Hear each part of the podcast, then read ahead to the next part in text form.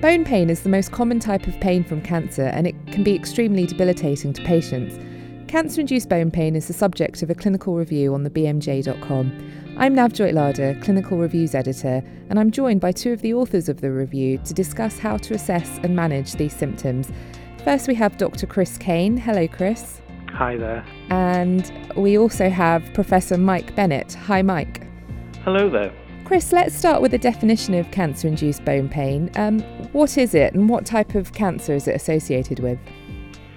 Yeah, so cancer induced bone pain is obviously a type of cancer pain and has quite a lot of overlap with other types of cancer pain, but it's a specific pain state within cancer pain that has overlapping features of both inflammatory and neuropathic pain, um, and therefore has slightly different treatment management options as compared with other types of cancer pain. You most commonly find it in cancers such as breast cancer, lung cancer, prostate cancer, or myeloma. Um, but it can come from any cancer really, but obviously those being the most common cancers is where you're going to see it most in clinical practice. Okay, and Chris, can you also tell us about some of the clinical features of the pain? Cancer bone pain is most commonly found where bone most commonly metastasizes to, um, such as the vertebra, pelvis, long bones, and ribs. And it really should be considered in anybody with pain in those areas.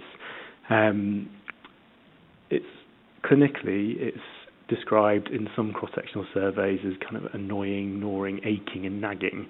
So not the kind of sharp stabbing pain that you can often see, but more of a deep-seated, um, grasping type pain.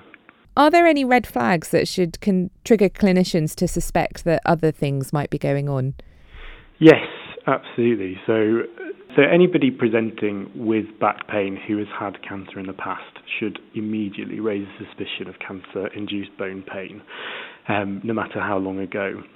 Um, also, if anybody's presenting with features such as weight loss or with any of the other standard red flags that you'd associate with back pain, so in a slightly more elderly population over the age of 50, um, anybody really coming with weakness as well or neurological signs um, should immediately trigger further investigation. And obviously, in the differential diagnosis, we should be considering cancer as a potential cause of that. Anyone with pinpoint vertebral pain as well um, should raise a suspicion that there's cancer induced bone pain could be part of the diagnosis there. Um, I think they're really the main features that would raise suspicion to us as clinicians. Okay. And in the review, you also talk about um, other presentations, so vertebral fractures and spinal cord compression as being possible either presenting or subsequent features. How how are those identified? Yeah, so one of the main features of anything with cancer-induced bone pain really is that actually it's associated with movement a lot more as well. So anything that's twisting um, is exacerbated by movement. Um, it is there at rest, but certainly the the it escalates significantly whenever you try and move. That would really raise a suspicion that it may be a vertebral fracture as much as anything else. You may also see some neurological features when you examine them, um, such as weakness or reduced sensation. And spinal cord compression um, can actually present quite insidiously, so you can actually just get initially just a grasping almost a feeling of tightness around the back um, that, that slowly comes on and develops into a pain over some time. And it can present with just general weakness rather than specific neurological features, um, but then can develop into significant neurological features later on. You can also get um, thigh weakness specifically and leg weakness, um, which um, raises a suspicion of, of spinal cord compression. So often with our patients, we would recommend, even if you can't find specific neurological features, but they are generally weak and they've got back pain, that you should be thinking about spinal cord compression and thinking about further investigation for that. Obviously, any patient presenting with um, urinary retention or bowel incontinence should also immediately flag up any um, immediate investigation. But because spinal cord compression outcomes are so clearly linked with your status, your functional status um, at the time of diagnosis. In that, if you're walking and you're mobile prior to you being diagnosed, then your chances of walking afterwards are much more um, are much greatly increased compared with if you've got weakness or if you're immobile prior to it. So that's why we're really trying to emphasise to have such a low threshold for further investigation um, in these patients because it's so important to their overall quality of life in the long term. So um, we don't want to obviously flood GP practice and, and, and MRI investigation, but really often the problem is that people wait too long to investigate these things further and their quality of life outcomes are not as good as they could be if you have a low threshold for investigating things. Yeah, I mean, it's interesting that you say that the presentation of cord compression can be quite insidious in these patients because I think we all recognise the the kind of very classic sort of syndrome of or constellation of symptoms but often by that stage that is quite a late stage if you're seeing someone with urinary incontinence or you know unable to walk. So it sounds as if having a high index of suspicion in patients at risk is quite important. Absolutely. And, and i think i mean the the go-to investigation is an mri generally in any patient with these features anyway so if you're suspecting the patient's got back pain and they've got any of the other red flags, then really immediate referral for further investigation is indicated. Okay. Um, moving on to management, um, in the review, you talk about the importance of non drug measures and how they are an essential part of management. Mike, can you tell us about what these measures are? Sure. Um, because cancer-induced bone pain uh, often affects uh, daily activities for patients, maintenance of function is a, is a crucial uh, emphasis uh, of clinical management. What we know from research and what patients tell us is that uh, they already do a number of things like uh, resting, um, avoiding strenuous movement, uh, or perhaps uh, making use of movement aids like a walking stick to enable them to maintain their function. Sometimes home adaptations like bath rails um, or other devices to ease uh, movement uh, are often used by patients. Okay, I have to say that certainly in my practice, the non pharmacological approaches sometimes get a bit overlooked because you're so focused on providing medications and making sure the, the doses of medications are adequate and that sort of thing. So, um, for listeners, um, who see these patients, how do you convey what's the important advice to give to patients when you're discussing these non-drug measures? I, I think the it's worth uh, emphasising to patients that uh, non-drug measures are actually important, and, and I think that's partly because they're often as effective, or if not more effective, than some of the drug interventions.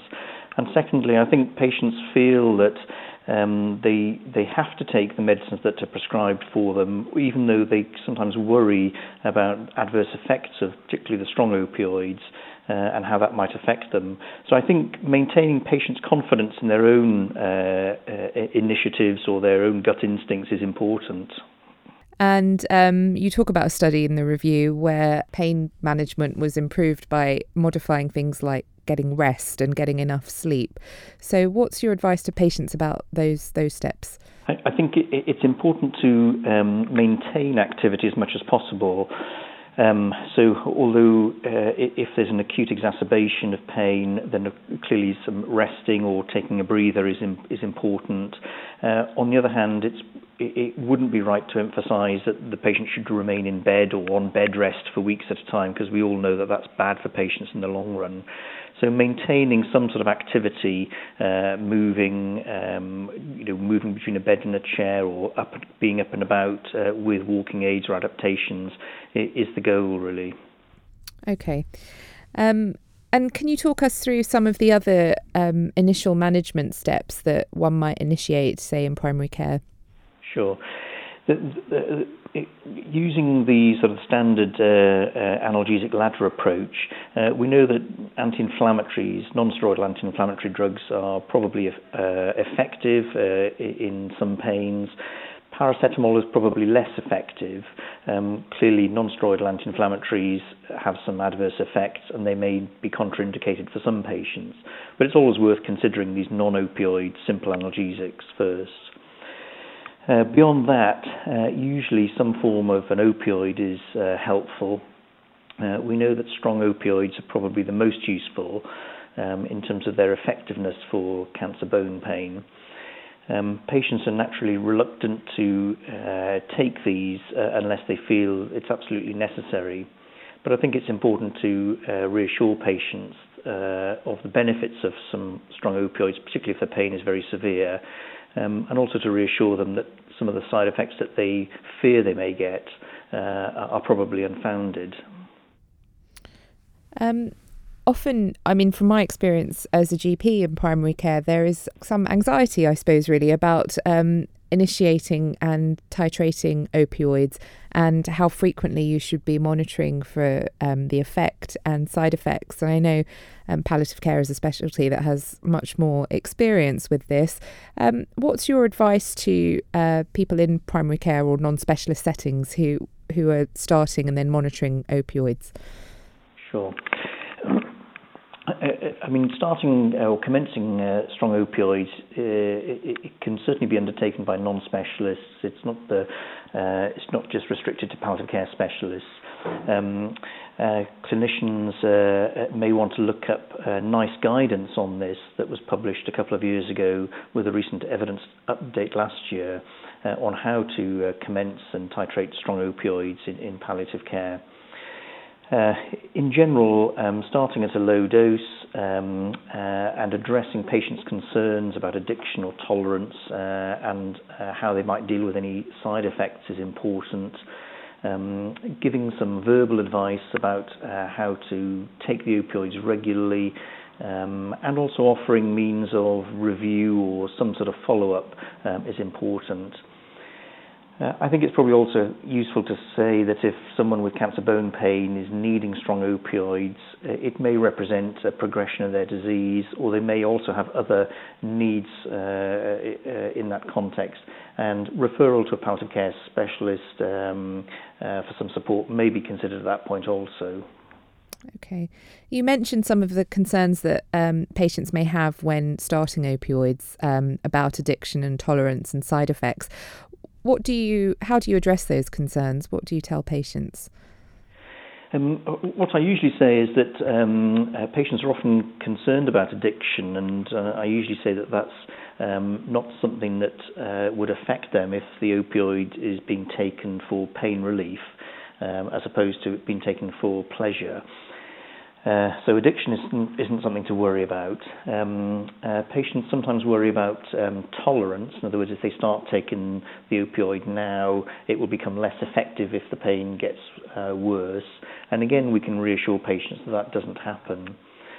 Um, on the other hand, uh, some of the side effects that patients may experience, like some initial drowsiness when the drug is started or when there's a significant dose change, Sometimes patients become uh, can feel nauseated for a couple of days, uh, uh, and patients often experience constipation when they're started on us or when they're on regular strong opioids, and that highlights the need to take a, regular, a regular laxative uh, at the time of uh, starting opioid therapy. And there's um, there's also a patient perspective in the review um, where the patient you've interviewed outlines their priorities, and one of those is not wanting be, to be too sedated from medications and maintain um, a sort of quality of life. Um, and how how do you manage that? Because that's quite a tricky one. That balance between pain management and that sort of sedating effect that a lot of these medications may have. You're absolutely right, and I think the, the patient um, who we interviewed, uh, you know, emphasised the need or her need, in particular, to maintain sort of function and activity and, and her kind of social role. Um, one of the problems sometimes with cancer-induced bone pain is that because it's often associated with movement, some patients may experience quite severe pain on movement, but actually at rest, pain is at a very low level. And one of the challenges is uh, by prescribing regular strong opioids uh, for patients, there are many times in the day when they don't experience a lot of pain. It's only those sharp bursts of pain on movement. Sometimes in those situations, uh, patients can receive a higher dose of strong opioid than, than, than necessary and can experience drowsiness.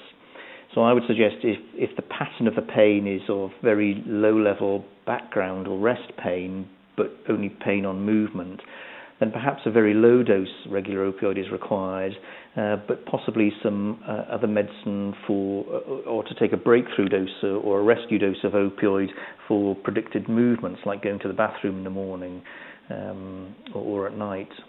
Okay, okay, um, and timing those um, those medications for breakthrough pain, I know that can that can be quite challenging, can't, it? Because you're sort of essentially having to anticipate when when it might come. That's right. I mean, that is a challenge both for patients and clinicians. Um, uh, there are there are often uh, delays in how quickly the drug might work, uh, or how long the drug might last for, the effects of the drug. Um, and quite often, for a lot of these patients, it only takes them a couple of minutes to go to the bathroom and come back again. Um, uh, and patients themselves sometimes choose to just put up with the pain rather than put up with a couple of hours of drowsiness if they've taken a, big uh, dose of a strong opioid for, breakthrough pain. That, that's, certain, that's certainly an area for future research. I think is how to better manage some of those breakthrough pain episodes. Right. Okay. Um, and you mentioned the point when um, non specialists should consider seeking palliative care or specialist input, um, which is if you know those initial measures aren't aren't proving sufficient to control pain, or if there are other sort of worrying red flag type features. Um, can you talk us through the management options that are available um, in the specialist setting? Sure. Well, certainly beyond um, uh, the non-specialist, uh, in other words, the initial uh, drug kind of titration, um, radiotherapy is probably the most important intervention for patients for their cancer-induced bone pain in terms of its effectiveness. So I think early referral um, to an oncologist or through a palliative care specialist in order to facilitate that would be important. Other interventions that are available uh, include uh, bisphosphonates, um, either orally or intravenously, um, and they can have an important role for some patients in improving cancer-induced bone pain. Quite often, oncologists or palliative care specialists can administer, uh, administer bisphosphonates. Beyond that, some of the other um, interventions are, less frequent in terms of their, use, but can be particularly important. Uh, for example, surgery for pathological fractures um, or other interventional procedures like spinal uh, infusions or kyphoplasty, for example, uh, for vertebral, painful vertebral metastases. Okay. Okay, well, just to finish up with, we'll just talk um, about some of your uh, take home points from the review, your bottom line. Um, yeah. The most important one for me was focusing on uh, the maintenance of function um, as as being a priority for the patient. Yes, I, I think that comes across clearly from patient uh, research uh, in what's important for patients, uh, and often that that determines um, their uh, concordance uh, with drug treatment. Um, some patients quite often might forego some drug treatment in order to be more alert when they're moving or to be alert at a particular occasion. Um, so I think uh, I think emphasising to patients that maintenance of function is important actually is, is really supportive uh, and enables patients to manage themselves uh, with more confidence also. And I think that's at the root of all this um, uh, approach. Great. Well, on that note, thanks so much for joining us, uh, Professor Mike Bennett and Dr. Chris Kane. Very much indeed. Thank you. And that review is now available on the BMJ.com.